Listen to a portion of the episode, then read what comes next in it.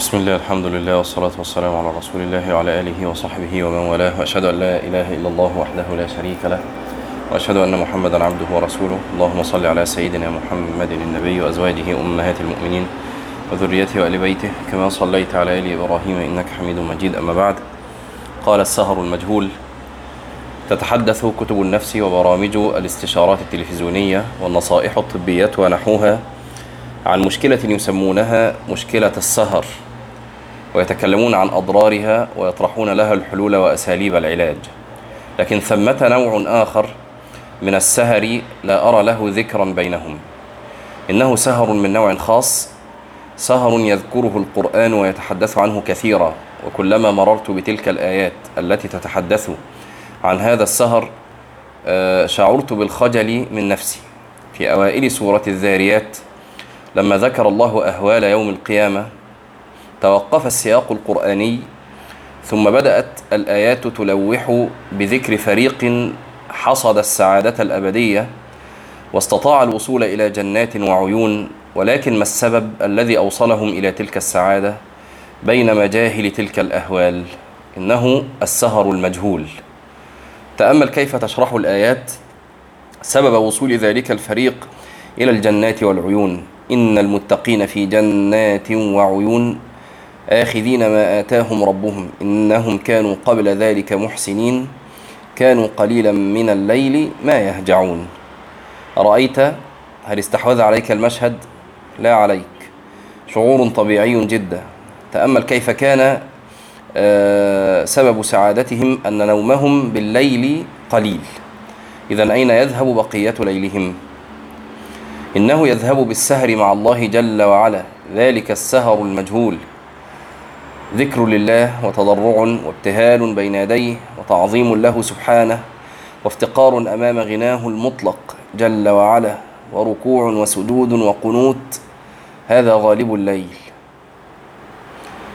أما القليل منه فيذهب أما القليل منه يعني من الليل فيذهب للنوم القليل فقط بنص الآية.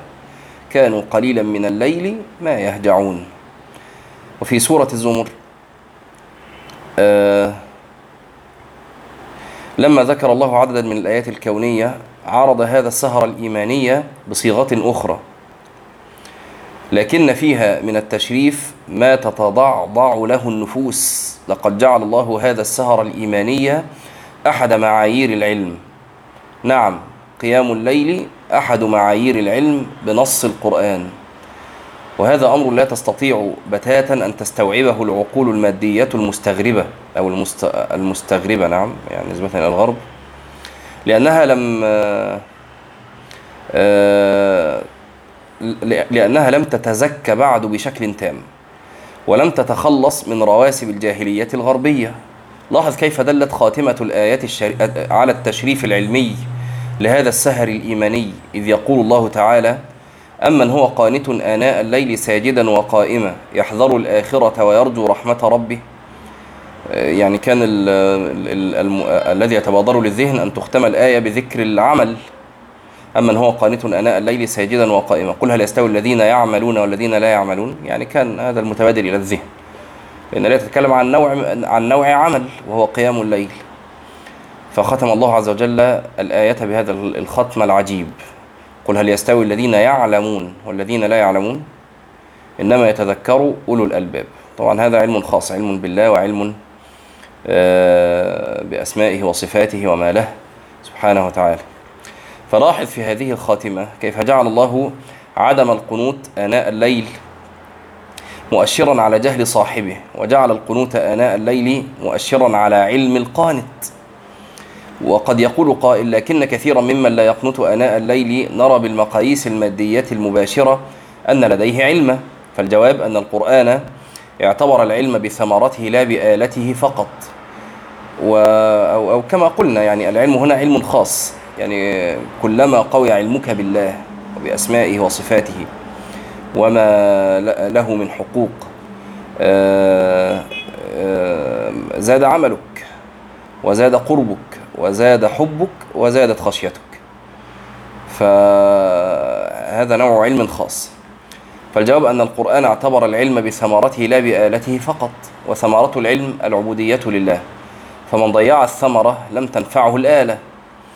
ثم لاحظ كيف وصفت الآيات تنوع العبادة ساجدا وقائما بل وصفت الآية أحاسيس ومشاعر ذلك الساهر. فهو من جهة قد اعتراه الوجل من يوم الآخرة ومن جهة أخرى قد دفعه رجاء رحمة الله. يحذر الآخرة ويرجو رحمة ربه. تمتزج هذه المشاعر الإيمانية طوال الليل طوال الليل البهيم بينما الناس حوله هاجعون. آه آه ال ال الآية الجميلة برضو في الموضوع ده والذين. الذين يبيتون لربهم سجدا وقياما. الجميل فيها لفظة البيتوتة يبيتون. لأن أهل اللغة قالوا معنى البيات هنا يعني آه يعني نقول واحد بات يعرف إن كلمة البيات دي بتتضمن معنى الراحة ومعنى السكينة ومعنى الهدوء يعني كده يعني يعني مش بس إنه عدى الليل يعني اللي يعدي الليل ده ما, يتسم ما يتسماش بات. خلاص؟ ده, ده في اللغة من حيث اللغة يعني. فوصف الله عز وجل هؤلاء أو هذه الثلة إنهم يبيتون سجدا وقياما فكأن المعنى أن راحتهم في هذا أن نعيمهم في هذا. هذا الوصف لأحاسيس المتنسك آناء الليل توحي بالسكينة الداخلية التي يعيشها والمعالي التي يفكر فيها. ولذة المناجاة التي يتذوقها. هل ترى الله تعالى بعظمته وقدسيته سبحانه يصور هذا المشهد الإيماني الليلي بلا رسالة يريد إيصالها لنا؟ أليس من الواضح أن الله يريدون كذلك؟ يريدون أن نكون قانتين آناء الليل ساجدين وقائمين نحذر الآخرة ونرجو رحمة ربنا. وتذكر أن الله جل. وتذكر أن الله جعل ذلك معيارا من معايير العلم. ألا يشوقنا هذا أن نكون في معيار الله من أهل العلم؟ ولا أدري مر معنا أم لا. أثر الإمام أحمد لما أتاه طالب علم من سفر ليأخذ عنه الحديث. ف يعني استضافه أحمد عنده في المنزل ووضع له ركوة ماء وانصرف. أحمد؟ وأتى للفجر يعني يوقظه للفجر فوجد ركوة الماء كما هي. فتعجب أحمد قال سبحان الله طالب علم أو طالب حديث ليس له ورد من الليل. فقال الشاب كنت على سفر يعني الأمر إن أنا يعني كأنه عاوز يقول له لا أنا بقوم الليل وكل حاجة بس أنا على سفر يعني والسفر زمان مش زي دلوقتي ما هيش عربية مكيفة وطريق ممهد ولا فقال أحمد وإن كان حج مسروق فلم فلم ينم إلا ساجدا. الإمام مسروق إمام معروف. فقال حج مسروق يعني أتى من سفر بعيد لأداء فريضة الحج. حج مسروق فلم ينم إلا ساجدا على طول. وصل وقف. وأحمد طبعا إيه يجيب على طول بأخبارنا وحدثها فهذا هو المعيار للعلم. العلم الذي ينبته يثمر العمل. ومن الآثار الجميلة جدا في المسألة دي الاثر أيضا. الإمام أحمد لما ذكر معروف الكرخي معروف الكرخي إمام في الزهد والورع والديانة و معروف الكرخي يعني إمام معروف. فذكر أمام أحمد فقال بعضهم إنه خفيف العلم أو كلمة نحو, نحو تلك الكلمة يعني إنه خفيف العلم. فقال أحمد وهل يراد من العلم إلا ما وصل إليه معروف؟ يعني إيه خفيف العلم يعني؟ هو إحنا أصلا بنتعلم أحمد بيقول هذا إحنا بنتعلم عشان نصل للدرجة التي وصل إليها معروف من معرفته بالله والأنس به و الإقبال عليه والإخبات له والخوف والوجل مع الحب والرجاء. هو هي دي ثمرة العلم. وفي أوساط سورة السجدة ذكر الله المؤشرات ذكر الله المؤشرات الظاهرة التي تدل على إيمان الباطن حيث استفتحها بقوله إنما يؤمن بآياتنا. الآية. وفي ثنايا تلك المؤشرات صورت الآيات مشهد ذلك المؤمن ذلك المؤمن الصادق وهو في فراشه تهاجمه ذكرى الآخرة فلا يستطيع آه، جنبه أن يسترخي للنوم. تأمل قوله تعالى تتجافى جنوبهم عن المضاجع يدعون ربهم خوفا وطمعا. آه يعني مضطربين. في المضاجع مضطربين. أمال فين ال- الأمان بتاعهم؟ يبيتون لربهم سجدا وقياما. شايفين يا جماعة الآيات إزاي بقى تكمل بعض؟ هي تتجافى جنوبهم عن المضاجع يعني إيه؟ يجوا يناموا آه، راحتهم مش هنا فتلاقي جنوبهم تتجافى. أخي الغالي يشهد الله وحده وأنا أعلم شدة هذا الاستشهاد. أنني ما مررت بهذه الآية إلا أحسست بمقاريض الحرج تنهش أطرافي. ها قد تصرمت ثلاثة عقود من عمري وأنا لم أتذوق هذا المقام الذي تصوره هذه الآية. ما مررت بهذه الآية إلا تخيلت أولئك القوم الذين ترسم هذه الآية مشهدهم وكأني أراهم منزعجين في فروشهم تتجافى بهم يتذكرون لقاء الله ثم لم يطيقوا الأمر وهبوا إلى ميضاء ميضاء تتقري إزاي دي ميضاء ميضاءتهم مثلا مش عارف. وتوجهوا للقبلة وسبحوا في مناجاة مولاهم تتجافى جنوبهم عن المضاجع يدعون ربهم خوفا وطمعا. صحيح أن هناك آيات كثيرة صورت السهر الإيماني لكن هذه الآية بخصوصها لها وقع خاص.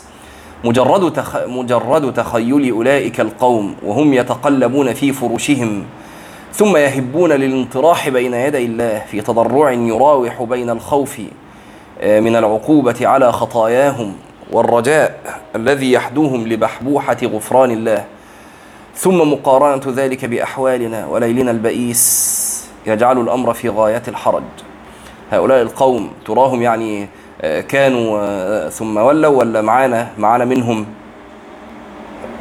لا تعدم الأمة الخير يعني في منهم دلوقتي في الوقت اللي انت بتكون في مضجعك آه، نايم وبتتقلب. و... أو في مضجعك ماسك تليفونك وعمال تقلب في الفيسبوك ولا في غيره هناك أقوام تتجافى جنوبهم عن مضاجعهم خوفا وطمعا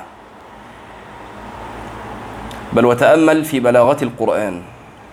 كيف يجعل آه، أنا أريد- أريدكم بقى أن تتأملوا في آه، يعني آه، ما يقاسيه الكاتب من لا- لم يضرب بسهم في هذا المقام مقام التجافي الجنوب إذا جاز يعني إيه التعبير عنه بهذا اللفظ. مقام مقام موجود ذكره الله عز وجل في القرآن تجافي الجنوب عن المضاجع. إنه بيقول ولا ما 30 سنة وما حصليش ولا مرة إن أنا يتجافى جنبي لا ده أنا عشان أقوم من ال- الف... ده مش معناه إنه ما بيقيمش الليل يعني هو عاوز يقول أنا عشان أقوم أقيم الليل بجاهد نفسي. لا ده دول يعني كأنهم إيه لو عشان يناموا هيجاهدوا مش العكس. كأني خلاص طباعهم آه، تحملهم على أن إيه يقوموا لله عز وجل. بل وتأمل في بلاغه القرآن كيف يجعل البيات قياما كما قال تعالى في وصف عباد الرحمن في سورة الفرقان والذين يبيتون لربهم سجدا وقياما. إنهم يبيتون لكنهم يبيتون لربهم في سجود وقيام. ومن ألطف مواضيع السهر الإيمان السهر الإيماني أن الله جعله من أهم عناصر التأهيل الدعوي في بدايات الطريق. الله سبحانه وتعالى لم يجعل أعظم أعظم السهر الإيماني في آخر الدعوة النبوية بعد استيفاء التدرج كلا. بل جعله في أولها. فقال تعالى لنبيه في آيات كادت تستغرق الليل يا أيها المزمل. ده فين؟ في الأول خالص. يعني في أول دعوات النبي صلى الله عليه وسلم قال قم الليل إلا قليلا. لاحظ معي أن النبي صلى الله عليه وسلم في بداية الدعوة ومع ذلك يقول له قم الليل إلا قليلا. نصفه أو انقص منه قليلا أو زد عليه. وهل كان فعل ذلك مختص برسول الله صلى الله عليه وسلم؟ لا. بل كان أصحابه في أيام غربة الدعوة يصلون معه تلك الصلوات التي تستغرق الليل. يقول تعالى في آخر السورة إن ربك يعلم أنك تقوم أدنى من ثلثي الليل ونصفه وثلثه وطائفة من الذين معك. السابقون الأولون من أصحاب رسول الله صلى الله عليه وسلم خلد الله قيامهم غالب الليل في كتابه العظيم. أي, شر أي شرف أعظم من هذا الشرف لأصحاب رسول الله صلى الله عليه وسلم. أما نحن فمنا أقوام ينامون الليل كله ويستثقلون دقائق معدودة ليتهجدوا فيها بين يدي الله. ولا حول ولا قوة إلا بالله. ومنا أقوام يسهرون الليل كله لكن في استراحات الله. ويستكثرون أن يتوقفوا دقائق ليقفوا بين يدي الله. وهذا من الخذلان والله يا جماعة. يعني إني نلاقي نفسنا سامع المتكلم يعني. آه، ممكن نسهر بالساعة والاثنين والثلاثة في السمر. والقعاد مع الأصدقاء وال- والإخوان وال- وبعدين آه، بالساعات وربما خلي بالكم بقى إذا انتهى هذا المجلس مجلس السمر ومجلس السهر وال...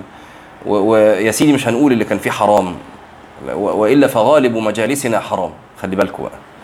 مش بحرم عليكم عيشتكم يعني بس هو غالب الم... حتى مجالس الناس المتدينة بقت فيها الغيبة وفيها النميمة وفيها ال- الغيرة وفيها الحسد و... يعني إحنا إحنا يعني إحنا عايشين مع بعض يعني إحنا شايفين الدنيا عاملة إزاي. لكن لا هب أن مجلسا سلم لك من الحرام. كان مجلسا مباحا وطال المجلس ساعة واثنين وثلاثة. ممكن تستثقل نهاية المجلس يعني وانت قايم تبقى نفسك المجلس يطول. ثم تدخ- تدخل السمع المتكلم إلى فراشك كالجيفة. آه، كما قال بعضهم أو قال أحدهم يعني إيه حمار بالنهار جيفة بالليل حمار بالنهار آه، السمع المتكلم أنا مش بقول يعني مش بقى لا أخاطب أحدا بعينه آه، طب يا فلان بقوم ده مش قادر أقوم. نفسك يعني حتى لو قلت لك مش لازم حد يقول لك طب يا عم قوم صلي لك ركعتين يا عم أنا مش قادر وأنا تعبان والشغل بكرة. مع إن المجلس اللي حضرتك ولا حضرتك كنت فيه لو طال عن كده كنت هتقعدي أو كنت هتقعد قال ومنا أقوام يذهب ليلهم في تصفح شبكات الإنترنت ومواقع التواصل الاجتماعي ومشاهدة مقاطع اليوتيوب وتعليقات تافهة لا تقرب من الله وربما تبعد منه سبحانه وتعالى. آه، وربما تبعد وأنا أعي ما أقول وإن كانت من طالب علم. يعني تقرأ بعض التعليقات ولا بعض المنشورات ولا كذا من ربما من طلاب العلم. تبعد من الله عز وجل وتخرج في ثوب النصيحة ربما وتخرج في ثوب التدقيق العلمي ربما وهي كلها لا يرضاها الله عز وجل. لو وضعت في ميزان الشرع آه، لكانت ساقطة. قال ويبخل على نفسه بركيعات في آخر الليل لله جل وعلا. آه، يعني أذكر أن أحد أئمة الصوفية مش فاكر مين دلوقتي يمكن يكون آه، يعني أتذكره. لكن كان إماما جليلا يعني من العباد والنساك. ولما مات رؤيا في المنام يعني. ذكر عنه أنه رؤيا في المنام. فقال ما فعل الله بك؟ فقال طاحت تلك العبارات وفنيت تلك الإشارات ولم ينفعنا إلا ركيعات. كنا نصليها بالليل. وإن كنا لا نثبت شرعا يعني بالمنامات لكن هذا المعنى معنى صحيح. هذه الأمور ربما دخلها حظوظ النفس. هو يشير إلى معاني عند الصوفية يعني. آه، ربما دخلها حظوظ النفس. يعني يقال فلان بقى اللي عنده الإشارات وعنده العلم اللي مش عند غيره. أما قيام الليل ف كما قيل مدرسة الإخلاص يعني لا حظ للنفس فيه. بل هناك ما هو أتعس من ذلك وهو أن بعضهم ينق... ينق... وهو أن بعضهم ينقضي الليل ويدخل وقت الفجر وتقام صلاة الفريضة والإمام يقرأ فوق رأسه. بينما هو لا زال لا زال كما قال الله تعالى وإذا قاموا إلى الصلاة قاموا كسالى. وأتذك وأتذكر مرة آه، أنني كنت أستمع لبعض المنتسبين للدعوة يتحدث عن النجاح والوقت وإدارة الذات. إلى آخره. ولما جاء لقضية النوم عرض النوم كما يعرضه الإنسان الغربي تماما بل صار يغالي في ضرورة أخذ أكبر قدر من النوم ويتحدث بنفس المعايير الغربية. وهذا يا جماعة من أنا ما أعرفش اتكلمت ده هنا ولا في درس تاني آه، مسألة إن إحنا صارت آه، حتى نمط حياتنا أشبه بنمط حياة الغرب. آه، و يعني أسهبت في هذا في في موطنه يعني مش فاكر هنا بقى ولا في غيره من الدروس. آه، لكن الشاهد إن ده موطن أيضا من إن الإنسان لما بيدخل يتعلم هذه الأمور طبعا بيتعلمها على معايير الغرب لأن هم اللي اسهبوا في مثل هذه المسائل وال... طيب إذا أراد أن يؤديها أداها كما يؤديها الغرب. يعني هو جه عليه الوقت بقى اللي هو هيكلم الناس ويقول لهم تعالوا بقى اكلمكم في إدارة الوقت تعالوا اكلمكم في آه، إدارة الذات تعالوا اكلمكم في كذا. فتجده يتكلم بلسان غربي. طب إحنا عندنا معايير مهيمنة هي معايير الشرع. واضح؟ يا الله هل بلغت غربة الدين هذا المبلغ؟ فإن ذهبت حقائق القرآن كانوا قليلا من الليل ما يهجعون. أمن هو قانت آناء الليل ساجدا وقائما. تتجافى جنوبهم عن المضاجع. والذين يبيتون لربهم سجدا وقياما. صحيح أن ذلك نفل ولكن لماذا صار النفل يغيب عن وصايانا؟ لماذا خضعت الشريعة للتخفيضات؟ حتى أنه يا جماعة صرنا الآن إذا يعني قال أحد أو سأل أحد سؤالا هو ده فرض ولا نفل؟ أو ده هو ده فرض ولا سنة؟ اعرف على طول مش عاوز يعمله. يعني ال- السؤال ده ما ما أنا يعني لا أعرف فيما أعرف وأنا يعني بضاعتي القليل يعني مش ال- لا أنا عالم ولا طالب علم ولا كده. إن السؤال ده كان بيسأل على عهد الصحابة يعني. يعني يجي الصحابي يقول له للنبي صلى الله عليه وسلم هو ده فرض ولا نفل يعني عشان يسيبه يعني؟ لا مفيش كده خالص. هو كانوا يؤمروا بالأمر فيمتثلوا. خلاص بقى طلع فرض طلع إحنا بنعمل بنعمل ال فقال لماذا خضعت الشريعة للتخفيضات؟ لماذا صرنا نخجل من كتاب الله؟ لو كان النوم بالمعايير الغربية انفع للانسان لما ندبنا الله لضده في كتابه في مواضع كثيرة. لا خليني أذهب لما هو أبعد. معلش بقى. هو هنا بيقول كأنه عاوز يقول إن النوم القليل انفع لك لا خليني يعني يعني نبعد شوية عن هذا كمان ال- الموطن.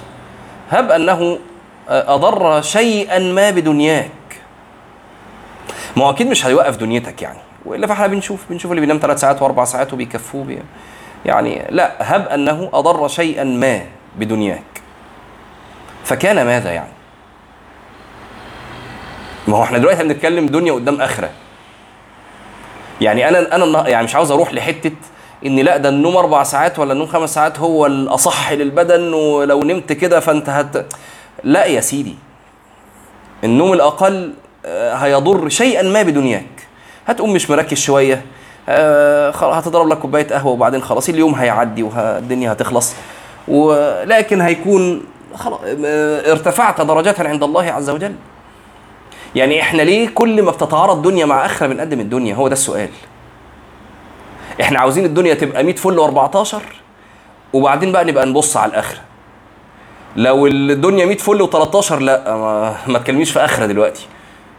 لما نكمل ال 14 نبقى نتكلم في الآخرة. مفيش كده يا جماعة. ولو كان الدين كده يبقى يعني يعني لاستطاعه كل أحد. ولكن كلنا زماننا بنتنافس على الفردوس الأعلى بقى. ما هو لو الدين بال- بالمنظر ده كان زماننا كلنا كلنا ده اللي هو كل البشر. ما أقصدش بقى كل المسلمين كل ألو... ما كان زمان كل الناس دخلت في الإسلام. وكل الناس بتتنافس دلوقتي على الفردوس الأعلى. لو هو ده الدين. كلما تعارضت الدنيا مع آخرة قدمنا الدنيا لغاية ما الدنيا تبقى آه، مية مية. ساعتها نبص للآخرة. لو جيت قلت لك ده الدين هتقول يا خلاص أنا من بكرة مسلم. مش كده؟ لأ. ما هو الدين فيه نوع تضحية ونوع بذل. وكلما زاد بذلك آه، آه، ارتفع شأنك. لو كان النوم بالمعايير الغربية أنفع للإنسان لما ندبنا الله لضده في كتابه في مواضع كثيرة. والله لو والله لو تدبرنا القرآن ونحن مستحضرون هذا السؤال كيف نصوغ حي- حياتنا في ليلنا ونهارنا؟ لفجعنا بشدة المفارقة بين فهم المؤمن لهذه الحياة الدنيا وفهم الإنسان الغربي المسكين لها. وبعض الشباب وبعض الشباب يقول إنني لم أتعود على قيام الليل وليس لي تجربة سابقة وأشعر أنها صعبة. والجواب يا أخي استعن بالله ولنبدأ سويا من هذه الليلة القادمة. يلا بينا. الكلام لينا بقى دلوقتي. ولنبدأ سويا من هذه الليلة القادمة. لا تؤجل هذا المشروع أبدا. شرف المؤمن قيامه بالليل. ال ال ال ال ال السنة يعني النبي عليه الصلاة والسلام الأحاديث آه، محالة صحيح آه، وهو صاغها يعني بلفظ من عند نفسه. لكن الحديث ده عجيب إن الحديث ده ذكر ان محالة يعني بصورة من صور الوحي اللي منها أكيد إن جبريل يأتي ويلقي في آه، روعه معنى ويصيغه النبي عليه الصلاة والسلام بلفظه. لكن الحديث ده عجيب جدا اللي هو بتاع شرف المؤمن قيامه بالليل. النبي يحكي الموقف عليه الصلاة والسلام. إن جبريل أتاه وقال له يا محمد كذا وكذا وكذا إلى أن قال له واعلم أن شرف المؤمن قيامه بالليل. فهذه وصية جبرائيلية. إن شئت فقل هذا. واعلم أن شرف المؤمن قيامه بالليل. طيب آه، فلنبدأ سويا. يعني هذا شرفك يا أخي سبحان الله. آه، السمع المتكلم يعني. آه، نبدأ من الليلة القادمة. لا تؤجل هذا المشروع ابدا. وصدقني ستجد لذة في البداية يهبها الله من من يقبل عليه ليعينه. هبك لم تجد هذه اللذة. أنا يا جماعة الصراحة مش عاوز أروح لإيه؟ يعني آه، قد نجد اللذة. لا هبك لم تجد فكان ماذا؟ هو أنت لما تروح تاخد الدواء وهو مر بتقول طالما مش حلو مش مكمل؟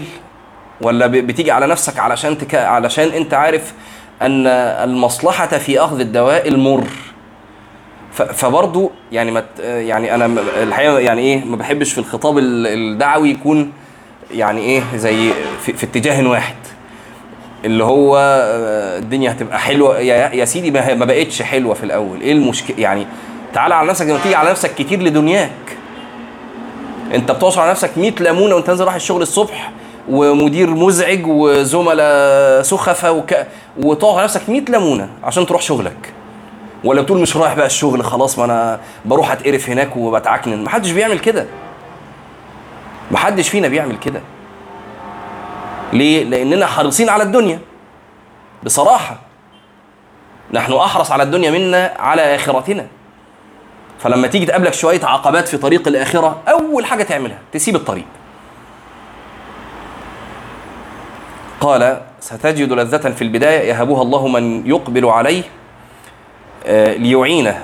وهذه اللذة والسرور تحدث عنها أهل العبودية وتحدثوا عن غيرها يعني تحدث عنها البعض أن آه لقينا لذة وبعضهم قال آه، جاهدت نفسي عشرين سنة وتمتعت به عشرين سنة أو كما قال. يعني جاهدت نفسي في قيام الليل يعني. يقول ابن القيم قال الجنيد. هو الجنيد يا جماعة. الجنيد اللي أنا كنت لسه بقول لكم عليه من شوية الذي رؤي بعد موته في المنام. قال الجنيد وشوقاه إلى أوقات البداية يعني آه، لذة أوقات البداية وجمع الهمة على الطلب والسير إلى الله. وده لو قلت سألت أي حد متدين يعني بقاله مدة في يقول لك نفس الكلام ده. يقول لك وقت البدايات دي كان فيها متعة كده وكان فيها شوق جميل وكان فيها معاني مع طول الأمد ما يمكن ما نلاقيهاش يعني. فهنيئا لك يا أخي الكريم آه، لذة أوقات البداية بإذن الله. وهذه الآيات كلها التي صورت قيام الليل يدخل فيها مرتبتان. قيام الفرض كصلاة العشاء وقيام الكمال كالتهجد. وبعض المفسرين طيب آه، بنام ما بصحاش صلي قبل ما تنام. ما تخليش بقى الشيطان يلعب بيك كل ليلة.